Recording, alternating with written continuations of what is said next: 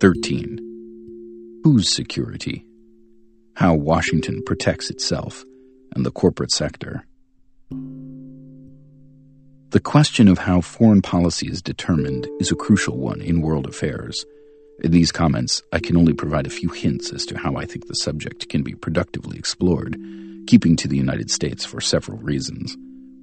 First, the United States is unmatched in its global significance and impact. Second, it is an unusually open society, possibly uniquely so, which means we know more about it. Finally, it is plainly the most important case for Americans who are able to influence policy choices in the United States, and indeed for others, insofar as their actions can influence such choices. The general principles, however, extend to the other major powers and well beyond.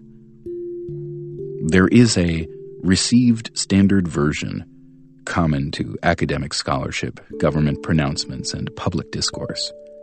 It holds that the prime commitment of governments is to ensure security, and that the primary concern of the United States and its allies from 1945 was the Russian threat. There are a number of ways to evaluate this doctrine.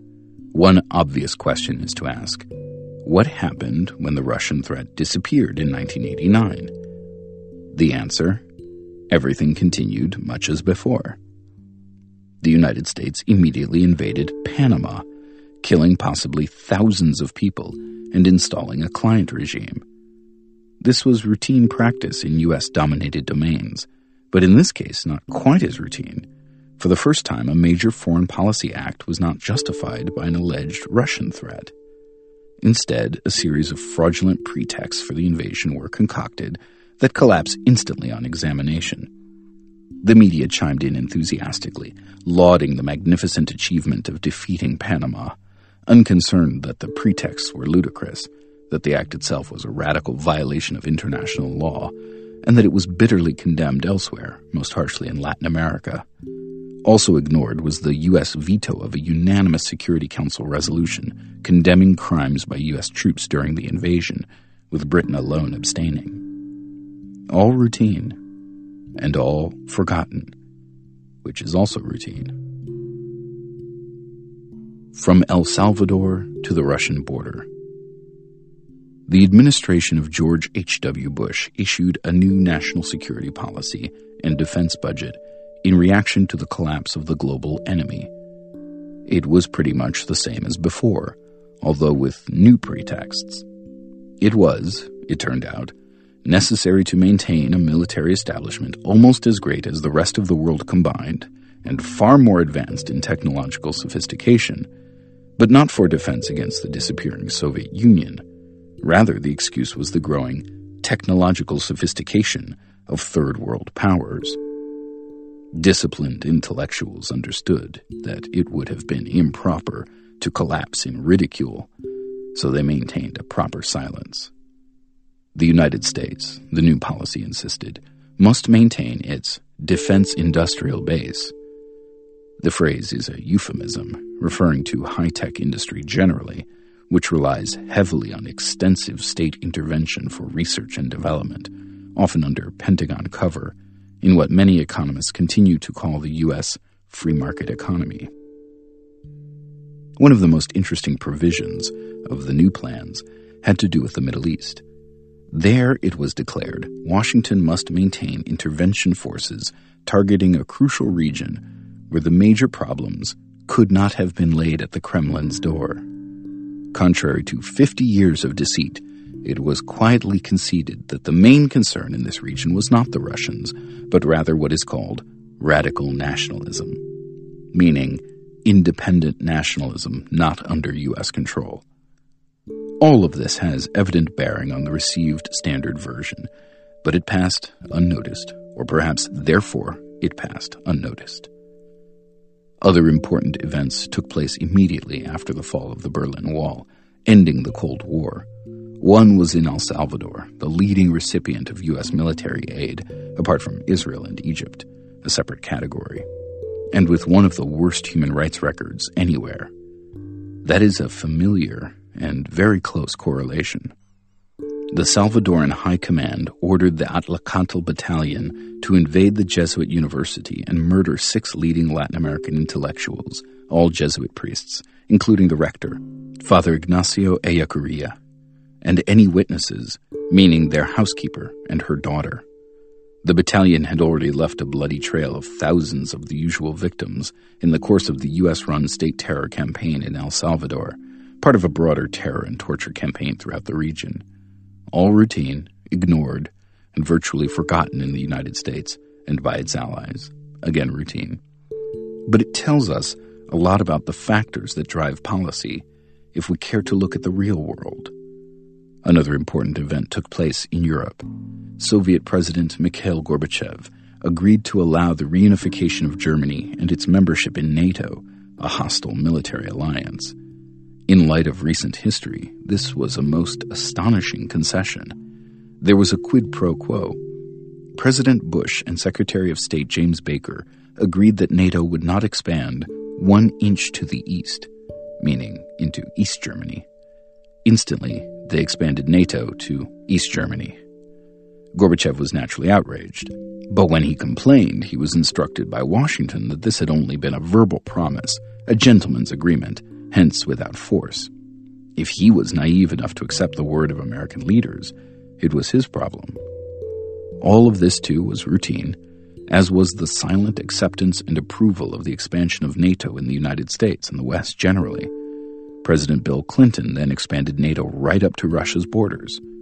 Today, the world faces a serious crisis that is, in no small measure, a result of these policies. The appeal of plundering the poor. Another source of evidence is the declassified historical record.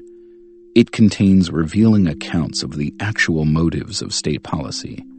The story is rich and complex, but a few persistent themes play a dominant role. One was articulated clearly at a Western Hemisphere conference called by the United States in Mexico in February 1945, where Washington imposed an Economic Charter of the Americas, designed to eliminate economic nationalism in all its forms. There was one unspoken exception. Economic nationalism would be fine for the United States, whose economy relies heavily on massive state intervention. The elimination of economic nationalism for others stood in sharp conflict with the Latin American stand of that moment, which State Department officials described as the philosophy of the new nationalism that embraces policies designed to bring about a broader distribution of wealth and to raise the standard of living of the masses. As U.S. policy analysts added, Latin Americans are convinced that the first beneficiaries of the development of a country's resources should be the people of that country. That, of course, will not do. Washington understands that the first beneficiaries should be U.S. investors while Latin America fulfills its service function. It should not, as both the Truman and Eisenhower administrations would make clear, undergo excessive industrial development that might infringe on U.S. interests. Thus, Brazil could produce low quality steel that U.S. corporations did not want to bother with, but it would be excessive were it to compete with U.S. firms. Similar concerns resonate throughout the post World War II period. The global system that was to be dominated by the United States was threatened by what internal documents call radical and nationalistic regimes that responded to popular pressures for independent development. That was the concern that motivated the overthrow of the parliamentary governments of Iran and Guatemala in 1953 and 1954, as well as numerous others. In the case of Iran, a major concern was the potential impact of Iranian independence on Egypt, then in turmoil over British colonial practices. In Guatemala, apart from the crime of the new democracy in empowering the peasant majority and infringing on possessions of the United Fruit Company, already offensive enough, Washington's concern was labor unrest and popular mobilization in neighboring U.S. backed dictatorships. In both cases, the consequences reach to the present. Literally, not a day has passed since 1953 when the United States has not been torturing the people of Iran. Guatemala remains one of the world's worst horror chambers. To this day, Mayans are fleeing from the effects of near genocidal government military campaigns in the highlands, backed by President Ronald Reagan and his top officials. As the country director of Oxfam, a Guatemalan doctor, reported in 2014, there is a dramatic deterioration of the political, social, and economic context. Attacks against human rights defenders have increased 300% during the last year there is a clear evidence of a very well organized strategy by the private sector and army. Both have captured the government in order to keep the status quo and to impose the extraction economical model, pushing away dramatically indigenous peoples from their own land due to the mining industry, African palm and sugarcane plantations. In addition, the social movement defending their land and rights has been criminalized. Many leaders are in jail, and many others have been killed. Nothing is known about this in the United States, and the very obvious cause of it remains suppressed. In the 1950s, President Eisenhower and Secretary of State John Foster Dulles explained quite clearly the dilemma that the United States faced. They complained that the communists had an unfair advantage. They were able to appeal directly to the masses and get control of mass movements something we have no capacity to duplicate. The poor people are the ones they appeal to, and they have always wanted to plunder the rich. That causes problems. The United States somehow finds it difficult to appeal to the poor with its doctrine that the rich should plunder the poor. The Cuban example. A clear illustration of the general pattern was Cuba when it finally gained independence in 1959. Within months, military attacks on the island began. Shortly after, the Eisenhower administration made a secret decision to overthrow the government. John F. Kennedy then became president. He intended to devote more attention to Latin America, and so, on taking office, he created a study group to develop policies that was headed by the historian Arthur M. Schlesinger Jr who summarized its conclusions for the incoming president.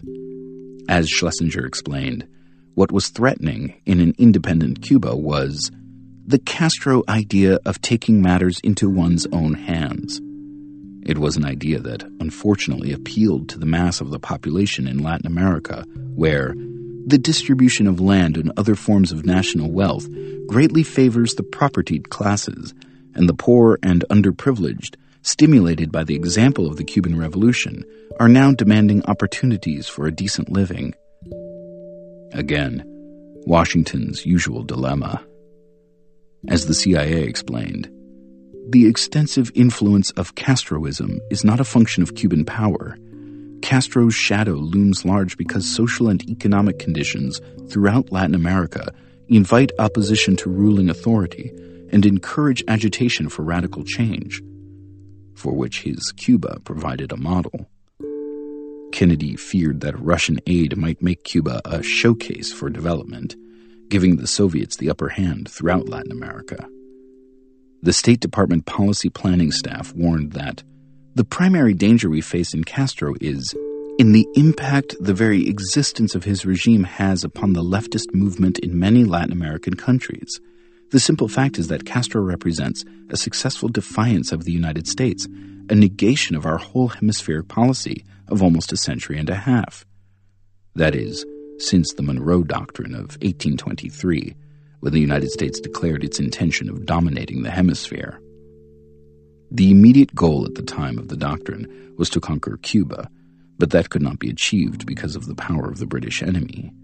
Still, that grand strategist, John Quincy Adams, the intellectual father of the Monroe Doctrine and Manifest Destiny, informed his colleagues that over time Cuba would fall into our hands by the laws of political gravitation, as an apple falls from the tree. In brief, U.S. power would increase and Britain's would decline. In 1898, Adams' prognosis was realized the United States invaded Cuba in the guise of liberating it. In fact, it prevented the island's liberation from Spain and turned it into a virtual colony, to quote historians Ernest May and Philip Zelikow. Cuba remained a virtual U.S. colony until January 1959, when it gained independence. Since that time, it has been subjected to major U.S. terrorist wars, primarily during the Kennedy years, and economic strangulation, and not because of the Russians. The pretense all along was that we were defending ourselves from the Russian threat, an absurd explanation that generally went unchallenged. A simple test of the thesis, again, is what happened when any conceivable Russian threat disappeared. U.S. policy toward Cuba became even harsher, spearheaded by liberal Democrats, including Bill Clinton, who outflanked Bush from the right in the 1992 election. On the face of it, these events should have considerable bearing on the validity of the doctrinal framework for discussion of foreign policy and the factors that drive it. Once again, however, the impact is slight. The virus of nationalism. Henry Kissinger caught the essence of the real foreign policy of the United States when he termed independent nationalism a virus that might spread contagion. Kissinger was referring to Salvador Allende's Chile. The virus was the idea that there might be a parliamentary path towards some kind of socialist democracy. The way to deal with such a threat was to destroy the virus and inoculate those who might be infected, typically by imposing murderous national security states. That was achieved in the case of Chile, but it is important to recognize that the thinking held, and still holds, worldwide. It was, for example, the reasoning behind the decision to oppose Vietnamese nationalism in the early 1950s and support France's effort to reconquer its former colony. It was feared that independent Vietnamese nationalism might be a virus that would spread contagion to the surrounding regions including resource rich Indonesia. That might have even led Japan to become the industrial and commercial center of an independent new order of the kind Imperial Japan had so recently fought to establish. The remedy was clear and largely achieved. Vietnam was virtually destroyed and ringed by military dictatorships that kept the virus from spreading contagion. The same was true in Latin America in the same years. One virus after another was viciously attacked and either destroyed or weakened to the point of bare survival. From the early 1960s, a plague of repression was imposed on the continent that had no precedent in the violent history of the hemisphere, extending to Central America in the 1980s, a matter that there should be no need to review. Much the same was true in the Middle East. The unique U.S. relations with Israel were established in their current form in 1967 when Israel delivered a smashing blow to Egypt, the center of secular Arab nationalism. By doing so, it protected U.S. ally Saudi Arabia, then engaged in military conflict with Egypt and Yemen. Saudi Arabia, of course, is the most extreme radical fundamentalist Islamic state, and also a missionary state expending huge sums to establish its Wahhabi Salafi doctrines beyond its borders. It is worth remembering that the United States, like England before it, has tended to support radical fundamentalist Islam in opposition to secular nationalism, which has until recently been perceived as posing more of a threat of independence and contagion. The value of secrecy. There is much more to say but the historical record demonstrates very clearly that the standard doctrine has little merit. Security in the normal sense is not a prominent factor in policy formation. To repeat, in the normal sense. But in evaluating the standard doctrine, we have to ask what is actually meant by security. Security for whom? One answer is security for state power there are many illustrations. In May 2014, for example, the United States agreed to support a UN Security Council resolution calling on the International Criminal Court to investigate war crimes in Syria, but with a proviso. There could be no inquiry into possible war crimes by Israel, or by Washington, though it was unnecessary to add that last condition. The United States is uniquely self immunized from the international legal system. In fact, there is even congressional legislation authorizing the president to use armed force to rescue any American brought to The Hague for trial, the Netherlands Invasion Act, as it is sometimes called in Europe. That, once again, illustrates the importance of protecting the security of state power. But protecting it from whom? There is, in fact, a strong case to be made that a prime concern of government is the security of state power from the population. As those who have spent time rummaging through archives should be aware, government secrecy is rarely motivated by a genuine need for security, but it definitely does serve to keep the population in the dark. And for good reasons, which were lucidly explained by prominent liberal scholar and government advisor Samuel Huntington. In his words, the architects of power in the United States must create a force that can be felt but not seen. Power remains strong when it remains in the dark. Exposed to the sunlight, it begins to evaporate. Huntington wrote that in 1981, when the Cold War was again heating up, and he explained further that you may have to sell intervention or other military action in such a way as to create the misimpression that it is the Soviet Union that you are fighting. That is what the United States has been doing ever since the Truman Doctrine. These simple truths are rarely acknowledged, but they provide insight into state power and policy, with reverberations to the present moment. State power has to be protected from its domestic enemy. In sharp contrast, the population is not secure from state power. A striking illustration is the radical attack on the Constitution by the Obama administration's massive surveillance program. It is, of course, justified by national security.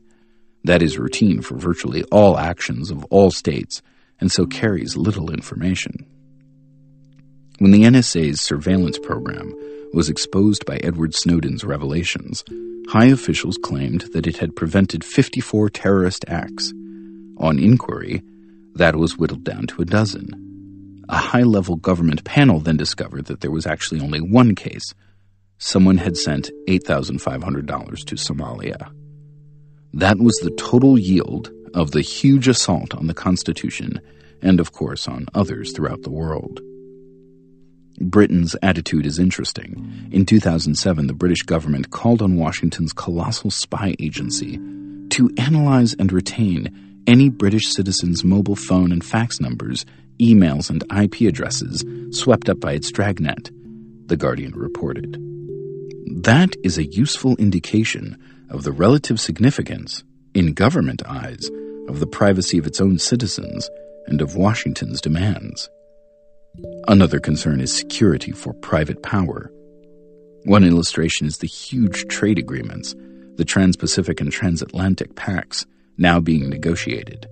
These are being negotiated in secret, but not completely in secret. They are not secret from the hundreds of corporate lawyers who are drawing up the detailed provisions. It is not hard to guess what the results will be, and the few leaks about them suggest that the expectations are accurate. Like NAFTA and other such pacts, these are not free trade agreements. In fact, they are not even trade agreements, but primarily investor rights agreements. Again, secrecy is critically important to protect the primary domestic constituency of the governments involved, the corporate sector.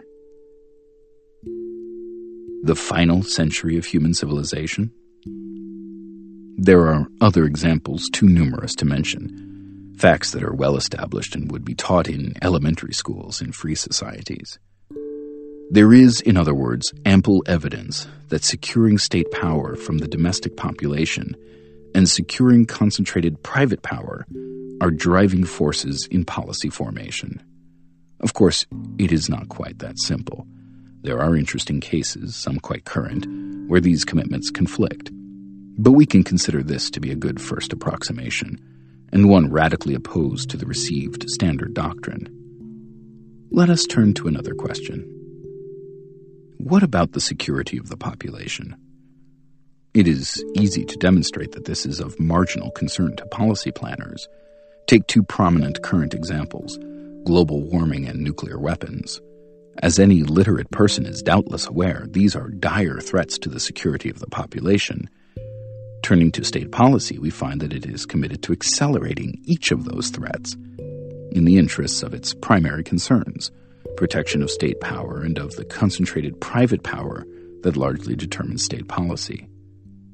Consider global warming. There is now much exuberance in the United States about a hundred years of energy independence as we become the Saudi Arabia of the next century. Perhaps the final century of human civilization if current policies persist.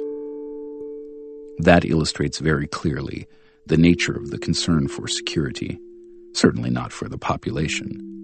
It also illustrates the moral calculus of contemporary state capitalism. The fate of our grandchildren counts as nothing when compared with the imperative of higher profits tomorrow. These conclusions are fortified by a closer look at the propaganda system. There is a huge public relations campaign in the United States, organized quite openly by big energy in the business world, to try to convince the public that global warming is either unreal or not a result of human activity. And it has had some impact. The United States ranks lower than other countries in public concern about global warming, and the results are stratified. Among Republicans, the party more fully dedicated to the interests of wealth and corporate power, it ranks far lower than the global norm.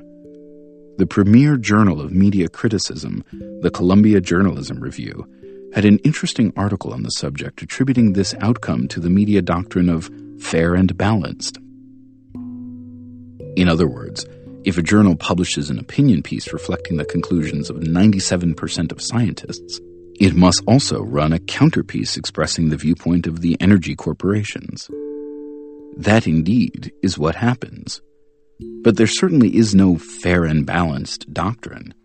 Thus, if a journal runs an opinion piece denouncing Russian President Vladimir Putin for the criminal act of taking over the Crimea, it surely does not have to run a piece pointing out that, while the act is indeed criminal, Russia has a far stronger case today than the United States did more than a century ago in taking over southeastern Cuba, including Guantanamo, the country's major port, and rejecting the Cuban demand since independence to have it returned. And the same is true of many other cases. The actual media doctrine is fair and balanced when the concerns of concentrated private power are involved, but surely not elsewhere.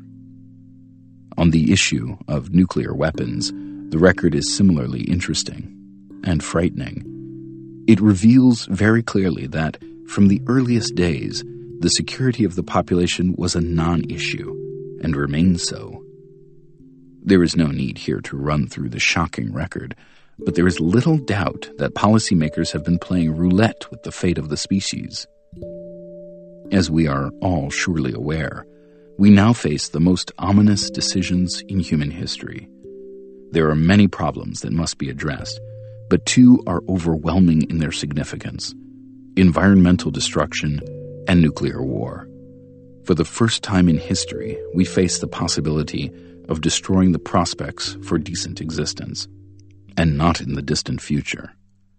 For this reason alone, it is imperative to sweep away the ideological clouds and face honestly and realistically the question of how policy decisions are made and what we can do to alter them before it is too late. 14. Outrage. Almost every day brings news of awful crimes, but some are so heinous, so horrendous and malicious that they dwarf all else. One of those rare events took place when Malaysia Airlines Flight 17 was shot down in eastern Ukraine, killing 298 people. The guardian of virtue in the White House denounced it as an outrage of unspeakable proportions, which he attributed to Russian support. His UN ambassador thundered that when 298 civilians are killed in the horrific downing of a civilian plane, we must stop at nothing to determine who is responsible and to bring them to justice. She also called on Vladimir Putin to end his shameful efforts to evade his very clear responsibility. True, the irritating little man with the rat like face, as Timothy Garton Ash described him, had called for an independent investigation.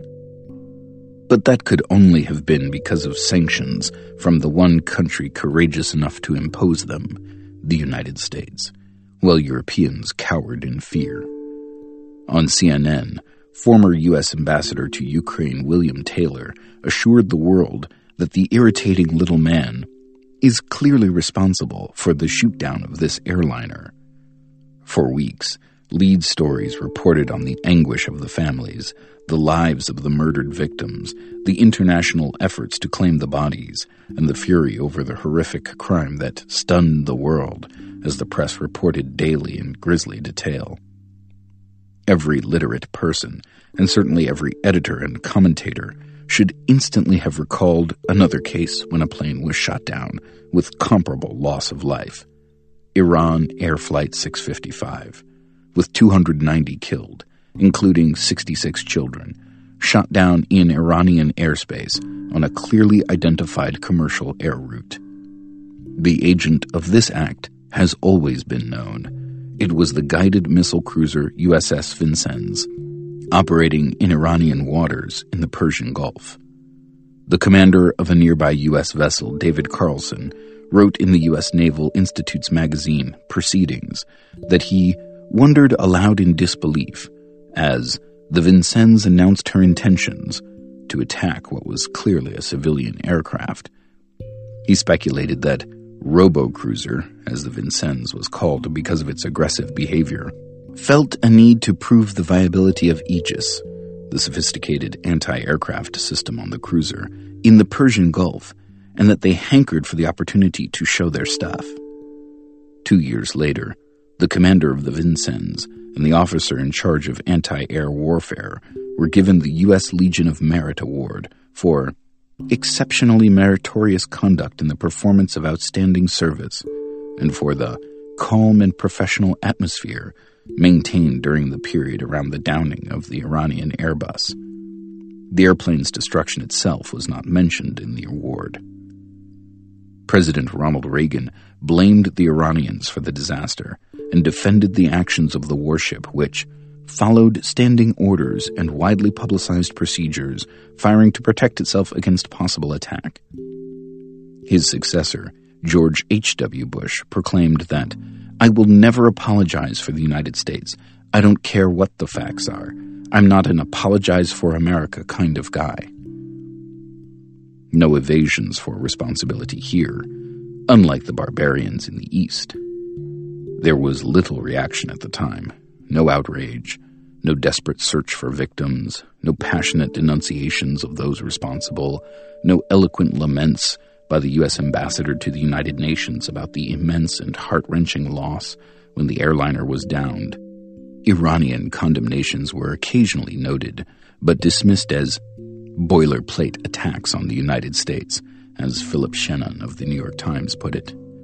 Small wonder, then, that this insignificant earlier event merited only a few scattered words in the U.S. media during the vast furor over a real crime in which the demonic enemy might have been indirectly involved. One exception was the London Daily Mail, where Dominic Lawson wrote that although Putin's apologists might bring up the Iran air attack, the comparison actually demonstrates our high moral values as contrasted with those of the miserable Russians who try to evade their responsibility for MH17 with lies while Washington at once announced that the U.S. warship had shot down the Iranian aircraft, righteously. What more powerful evidence could there be of our nobility and their depravity? We know why Ukrainians and Russians are in their own countries, but one might ask what exactly the Vincennes was doing in Iranian waters. The answer is simple. It was defending Washington's great friend, Saddam Hussein, in his murderous aggression against Iran. For the victims, the shootdown was no small matter. It was a major factor in Iran's recognition that it could not fight on any longer, according to historian Dilip Hiro. It is worth remembering the extent of Washington's devotion to its friend Saddam. Reagan removed him from the State Department's terrorist list so that aid could be sent to expedite his assault on Iran and later both denied his terrible crimes against the Kurds, including the use of chemical weapons, and blocked congressional condemnations of those crimes. He also accorded Saddam a privilege otherwise granted only to Israel. There was no serious reaction when Iraq attacked the USS Stark with Exocet missiles, killing 37 crewmen. Much like the case of the USS Liberty, attacked repeatedly by Israeli jets and torpedo ships in 1967, killing 34 crewmen. Reagan's successor, George H.W. Bush, went on to provide further aid to Saddam, badly needed after the war with Iran that he had launched. Bush also invited Iraqi nuclear engineers to come to the United States for advanced training in weapons production. In April 1990, he dispatched a high level Senate delegation led by future Republican presidential candidate Bob Dole to convey his warm regards to his friend Saddam and to assure him that he should disregard irresponsible criticism from the haughty and pampered press, and that such miscreants had been removed from Voice of America. The fawning before Saddam continued until he suddenly turned into a new Hitler a few months later when he disobeyed orders, or perhaps misunderstood them, and invaded Kuwait, with illuminating consequences that I must leave aside here. Other precedents for MH17 had long since been sent down the memory hole as being without significance. Take, for instance, the Libyan civilian airliner that was lost in a sandstorm in 1973 and shot down by U.S. supplied Israeli jets, two minutes flight time from Cairo, toward which it was heading. The death toll was only 110 that time. Israel blamed the French pilot of the Libyan plane, with the endorsement of the New York Times, which added that the Israeli act was at worst, an act of callousness that not even the savagery of previous Arab actions can excuse. The incident was passed over quickly in the United States with little criticism. When Israeli Prime Minister Golda Meir arrived in Washington four days later, she faced few embarrassing questions and returned home with new gifts of military aircraft. The reaction was much the same when Washington's favored Angolan terrorist organization, UNITA, claimed to have shot down two civilian airliners. Returning to the sole authentic and truly horrific crime, the New York Times reported that UN Ambassador Samantha Power choked up as she spoke of infants who perished in the Malaysia Airlines crash in Ukraine, and the Dutch Foreign Minister Frans Timmermans could barely contain his anger as he recalled seeing pictures of thugs snatching wedding bands off the fingers of the victims. At the same session, the report continues, there was also a long recitation of names and ages, all belonging to children killed in the latest Israeli offensive in Gaza. The only reported reaction was by Palestinian envoy Riyad Mansour, who grew quiet in the middle of the recitation. The Israeli attack on Gaza in July did, however, elicit outrage in Washington. President Obama reiterated his strong condemnation of rocket and tunnel attacks against Israel by the militant group Hamas, The Hill reported. He also expressed growing concern about the rising number of Palestinian civilian deaths in Gaza, but without condemnation. The Senate filled that gap, voting unanimously to support Israeli actions in Gaza while condemning the unprovoked rocket fire at Israel by Hamas and calling on Palestinian Authority President Mahmoud Abbas to dissolve the unity governing arrangement with Hamas and condemn the attacks on Israel. As for Congress, perhaps it's enough to join the 80% of the public who disapprove of their performance, though the word disapprove is rather too mild in this case. But in Obama's defense, it may be that he has no idea what Israel is doing in Gaza with the weapons that he is kind enough to supply to them. After all, he relies on U.S. intelligence, which may be too busy collecting phone calls and email messages of citizens to pay too much attention to such marginalia. It may be useful then to review what we all should know. Israel's goal had long been a simple one quiet for quiet, a return to the norm though now it may demand even more. What then was the norm?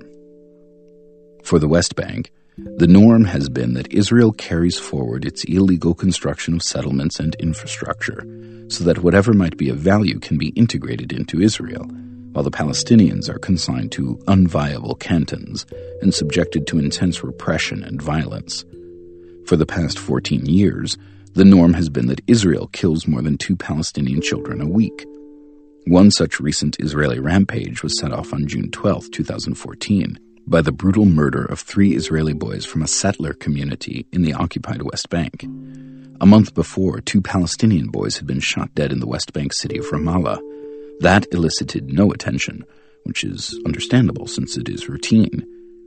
The institutionalized disregard for Palestinian life in the West helps explain not only why Palestinians resort to violence, the respected Middle East analyst Mouin Rabbani reports, but also Israel's latest assault on the Gaza Strip. Its quiet for quiet policy has also enabled Israel to carry forward its program of separating Gaza from the West Bank. That program has been pursued vigorously, always with U.S. support, ever since the United States and Israel accepted the Oslo Accords, which declare the two regions to be an inseparable territorial unity. A look at the map explains the rationale. Gaza provides Palestine's only access to the outside world. So once the two are separated, any autonomy that Israel might grant to Palestinians in the West Bank would leave them effectively imprisoned between hostile states, Israel and Jordan. The imprisonment will become even more severe as Israel continues its systematic program of expelling Palestinians from the Jordan Valley and constructing Israeli settlements there.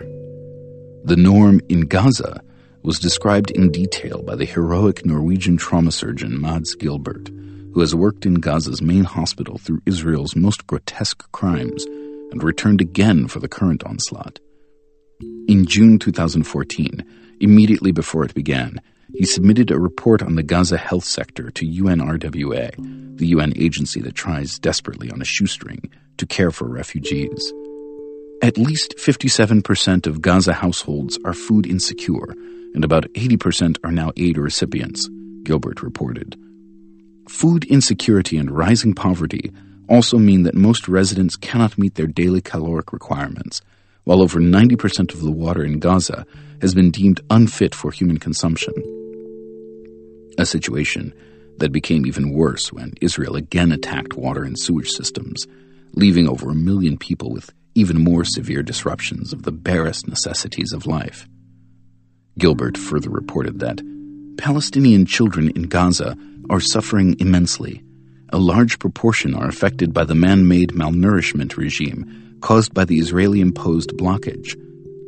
Prevalence of anemia in children under two years old in Gaza is at 72.8%, while prevalence of wasting, stunting, underweight have been documented at 34.3%, 31.4%, 31.45%, respectively.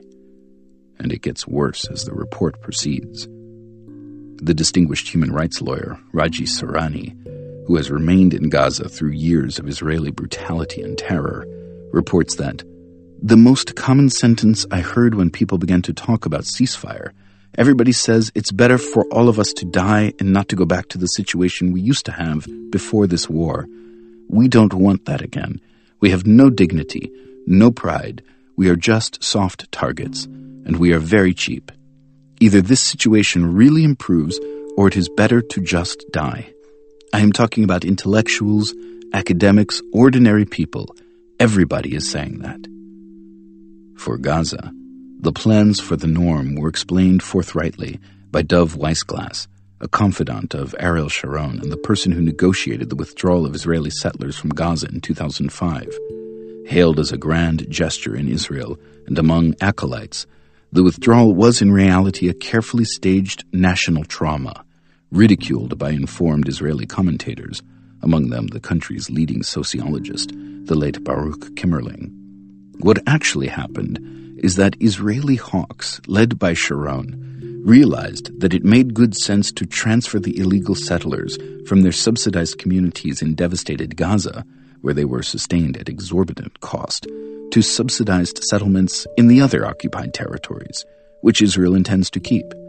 Instead of simply transferring them, as would have been simple enough, it was clearly more useful to present the world with images of little children pleading with soldiers not to destroy their homes, amid cries of never again, with the implications obvious. What made the farce even more transparent was that it was a replica of the staged trauma when Israel had to evacuate the Egyptian part of the Sinai Peninsula in 1982. But it played very well for the intended audience at home and abroad. Weissglass provided his own description of the transfer of settlers from Gaza to other occupied territories. What I effectively agreed to with the Americans was that the major settlement blocks in the West Bank would not be dealt with at all, and the rest will not be dealt with until the Palestinians turn into Finns. But a special kind of Finns, who would quietly accept rule by a foreign power. The significance is the freezing of the political process, Weissglass continued. And when you freeze that process, you prevent the establishment of a Palestinian state, and you prevent a discussion about the refugees, the borders, and Jerusalem. Effectively, this whole package that is called the Palestinian state, with all that it entails, has been removed from our agenda indefinitely. And all this with President Bush's authority and permission and the ratification of both houses of Congress. Weissglass explained that Gazans would remain on a diet, but not to make them die of hunger, which would not help Israel's fading reputation. With their vaunted technical efficiency, Israeli experts determined precisely how many calories a day Gazans need for bare survival, while also depriving them of medicines and other means of a decent life.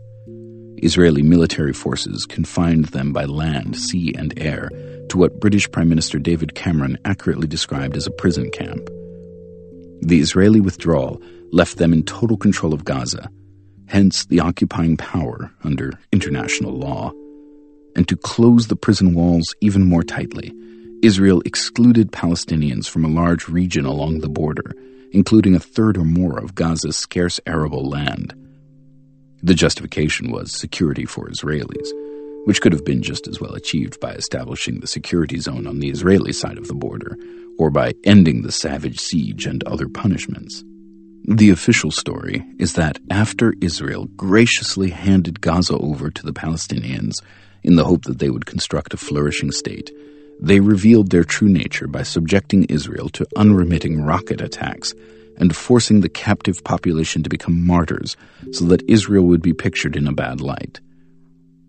Reality is rather different. A few weeks after Israeli troops withdrew, leaving the occupation intact, Palestinians committed a major crime. In January 2006, they voted the wrong way in a carefully monitored free election, handing control of their parliament to Hamas.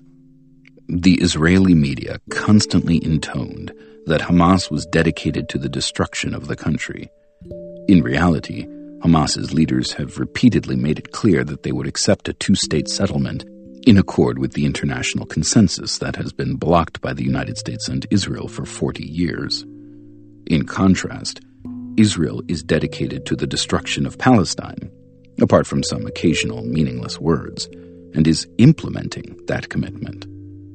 True, Israel accepted the roadmap for reaching a two state settlement initiated by President Bush and adopted by the quartet that was supposed to supervise it the United States, the European Union, the United Nations, and Russia. But as he accepted the roadmap, Prime Minister Sharon at once added 14 reservations that effectively nullified it. The facts were known to activists, but only revealed to the general public for the first time in Jimmy Carter's book, Palestine Peace, Not Apartheid. They remain under wraps in media reporting and commentary.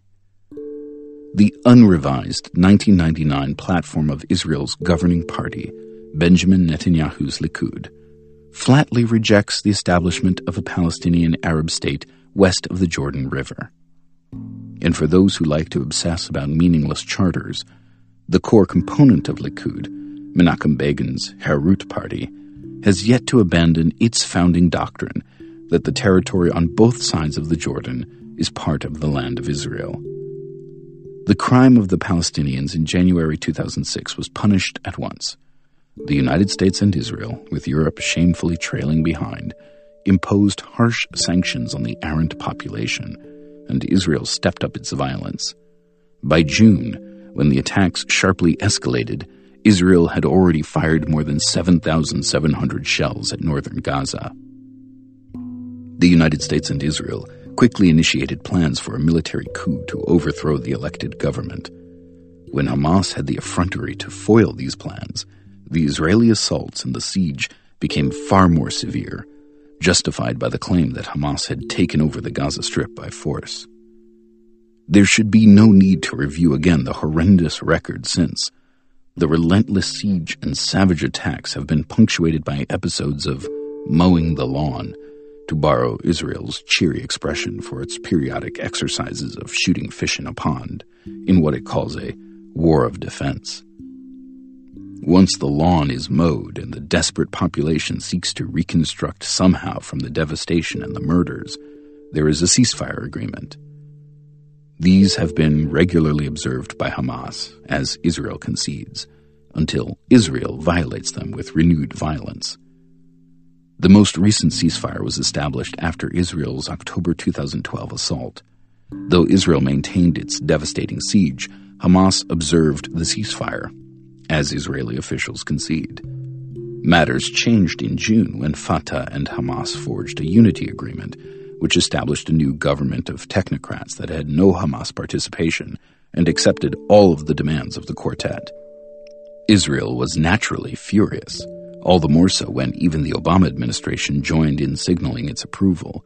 The unity agreement not only undercut Israel's claim that it cannot negotiate with a divided Palestine, but also threatened the long term goal of dividing Gaza from the West Bank and pursuing its destructive policies in both regions.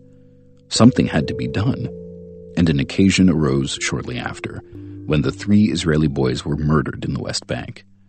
The Netanyahu government had strong evidence at once that they were dead, but pretended otherwise which provided the opportunity to launch a rampage in the West Bank, targeting Hamas, undermining the feared unity government, and sharply increasing Israeli repression. Netanyahu claimed to have certain knowledge that Hamas was responsible. That too was a lie, as was recognized early on. There has been no pretense of presenting evidence. One of Israel's leading authorities on Hamas, Shlomo Eldar, reported almost at once that the killers very likely came from a dissident clan in Hebron that has long been a thorn in the side of Hamas. Eldar added, I'm sure they didn't get any green light from the leadership of Hamas. They just thought it was the right time to act. The 18 day rampage did succeed in undermining the feared unity government and sharply increasing Israeli repression. Israel conducted dozens of attacks in Gaza, killing five Hamas members on July 7th. Hamas reacted with its first rockets in 19 months, Israeli officials reported, providing the pretext for Operation Protective Edge on July 8th.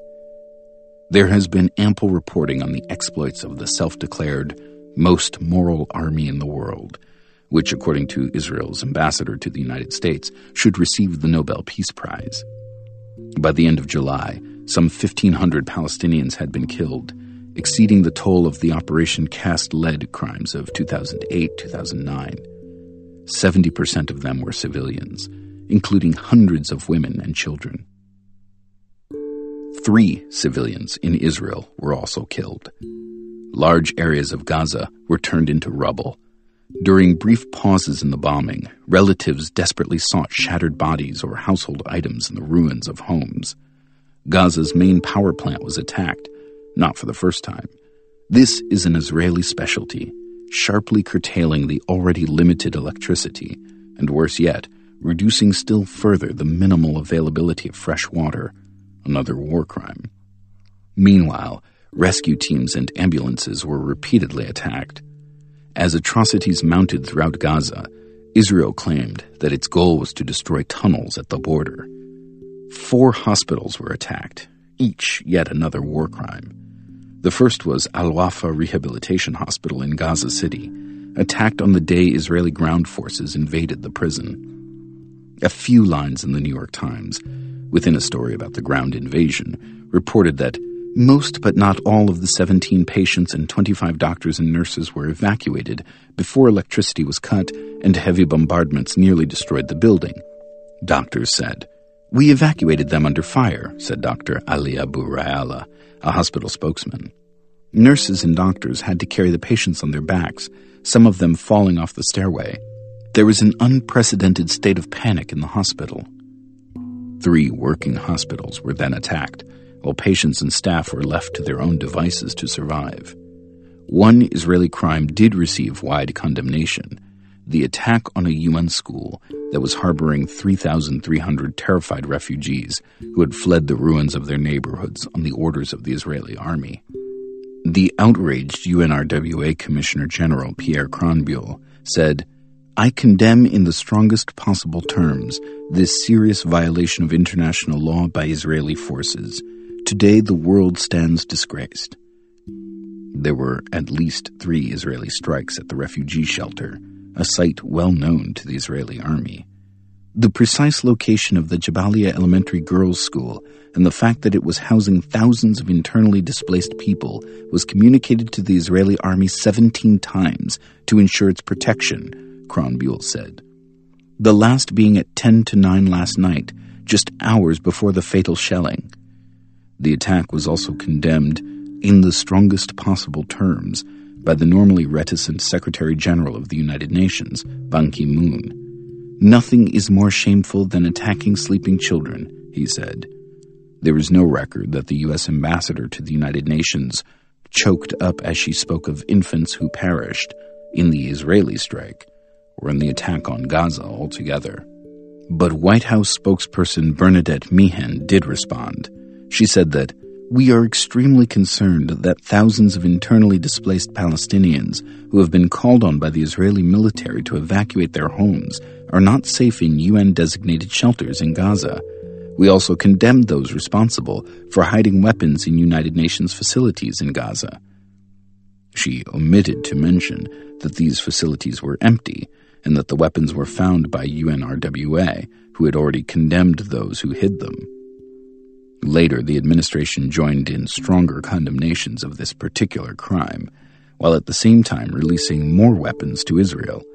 In doing so, however, Pentagon spokesman Steve Warren told reporters, and it's becoming clear that the Israelis need to do more to live up to their very high standards for protecting civilian life. The high standards it has been exhibiting for many years while using U.S. arms. Attacks on UN compounds sheltering refugees is another Israeli specialty. One famous incident is the Israeli bombardment of the clearly identified UN refugee shelter in Qana during Shimon Peres's murderous Grapes of Wrath campaign in 1996, killing 106 Lebanese civilians who had taken refuge there, including 52 children. To be sure, Israel is not alone in this practice. 20 years earlier, its ally South Africa launched an airborne strike deep into Angola against Cassinga, a refugee camp run by the Namibian resistance SWAPO. Israeli officials laud the humanity of their army, which even goes so far as to inform residents that their homes will be bombed.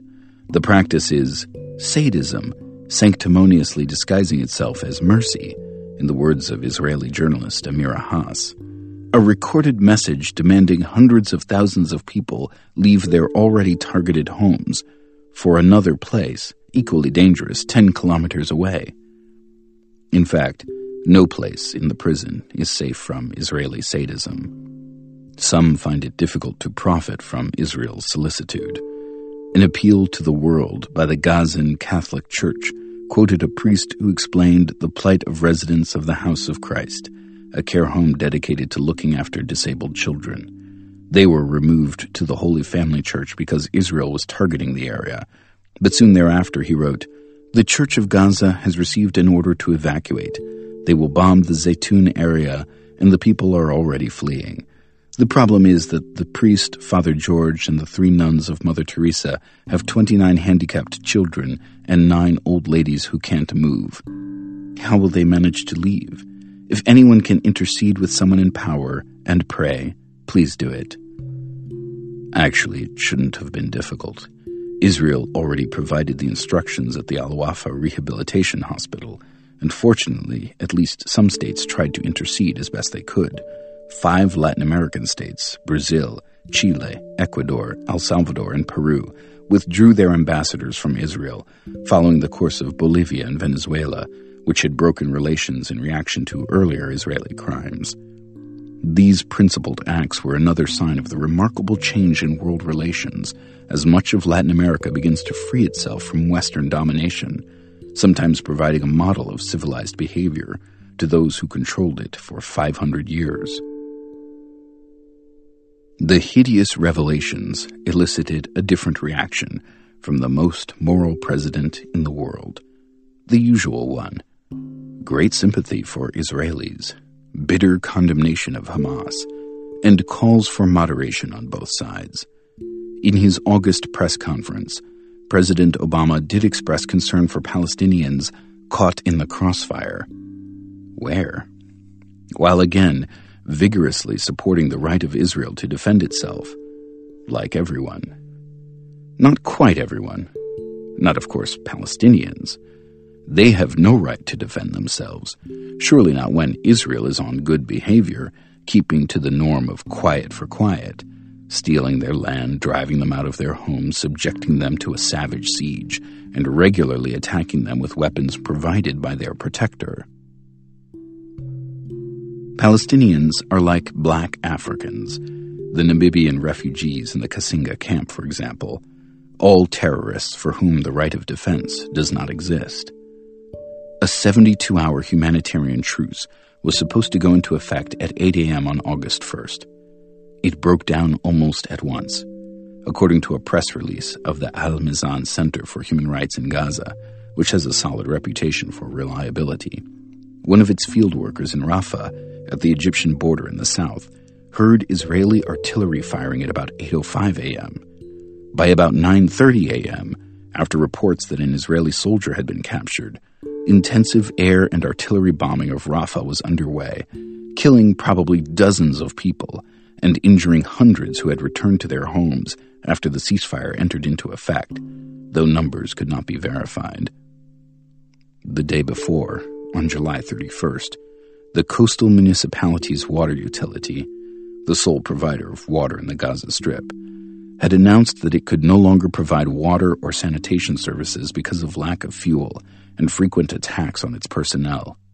The Al Mezan Center for Human Rights reported that by then, almost all primary health services had stopped in the Gaza Strip due to the lack of water, garbage collection, and environmental health services. UNRWA had also warned about the risk of imminent spreading of disease owing to the halt of water and sanitation services. Meanwhile, on the eve of the ceasefire, Israeli missiles fired from aircraft continued to kill and wound victims throughout the region. When the current episode of sadism is finally called off, whenever that will be, Israel hopes to be free to pursue its criminal policies in the occupied territories without interference. Gazans will be free to return to the norm in their Israeli run prison, while in the West Bank, they can watch in peace as Israel dismantles what remains of their possessions. That is the likely outcome if the United States maintains its decisive and virtually unilateral support for Israeli crimes and its rejection of the long standing international consensus on diplomatic settlement. But the future would be quite different if the United States withdraws that support. In that case, it might be possible to move toward the enduring solution in Gaza that Secretary of State John Kerry called for, eliciting hysterical condemnation in Israel because the phrase could be interpreted as calling for an end to Israel's siege and regular attacks, and horror of horrors. The phrase might even be interpreted as calling for implementation of international law in the rest of the occupied territories. It is not that Israel's security would be threatened by adherence to international law. It would likely be enhanced. But as explained 40 years ago by Israeli General and later President Ezer Weizman, Israel could not then exist according to the scale, spirit, and quality she now embodies. There are similar cases in recent history. Indonesian generals swore that they would never abandon what Australian Foreign Minister Gareth Evans called the Indonesian province of East Timor, as he was making a deal to steal Timorese oil. As long as the ruling generals retained U.S. support through decades of virtually genocidal slaughter, their goals were realistic. Finally, in September 1999, under considerable domestic and international pressure, President Clinton informed them quietly that the game was over, and they instantly withdrew from East Timor. While Evans turned to a new career as the lauded apostle of responsibility to protect, in a version designed, of course, to permit a Western resort to violence at will. Another relevant case is South Africa. In 1958, South Africa's foreign minister informed the U.S. ambassador that although his country was becoming a pariah state, it would not matter as long as Washington's support continued. His assessment proved fairly accurate. Thirty years later, Ronald Reagan was the last significant holdout in supporting the apartheid regime, which was still sustaining itself. Within a few years, Washington joined the world and the regime collapsed. Not for that reason alone, of course. One crucial factor was the remarkable Cuban role in the liberation of Africa, generally ignored in the West, though not in Africa. Forty years ago, Israel made the fateful decision to choose expansion over security, rejecting a full peace treaty offered by Egypt in return for the evacuation of occupied Egyptian Sinai, where Israel was initiating extensive settlement and development projects. It has adhered to that policy ever since, making essentially the same judgment as South Africa did in 1958. In the case of Israel, if the United States decided to join the world, the impact would be far greater. Relations of power allow nothing else as has been demonstrated whenever Washington has seriously demanded that Israel abandon one of its cherished goals. By now, Israel has little recourse, having adopted policies that turned it from a greatly admired country to one feared and despised, a course it continues to pursue with blind determination in its resolute march toward moral deterioration and possible ultimate destruction. Could U.S. policy change? It's not impossible. Public opinion has shifted considerably in recent years, particularly among the young, and it cannot be completely ignored. For some years, there has been a good basis for public demands that Washington observe its own laws and cut off military aid to Israel. U.S. law requires that no security assistance may be provided to any country the government of which engages in a consistent pattern of gross violations of internationally recognized human rights. Israel, most certainly, is guilty of such a consistent pattern. That is why Amnesty International, in the course of Operation Cast Lead in Gaza, called for an arms embargo against Israel, as well as Hamas. Senator Patrick Leahy, author of this provision of the law, has brought up its potential applicability to Israel in specific cases, and with a well conducted educational, organizational, and activist effort, such initiatives might be pursued successfully. That could have a very significant impact in itself, while also providing a springboard for further actions, not only to punish Israel for its criminal behavior, but also to compel Washington to become part of the international community and observe international law and decent moral principles. Nothing could be more significant for the tragic Palestinian victims of many years of violence and repression.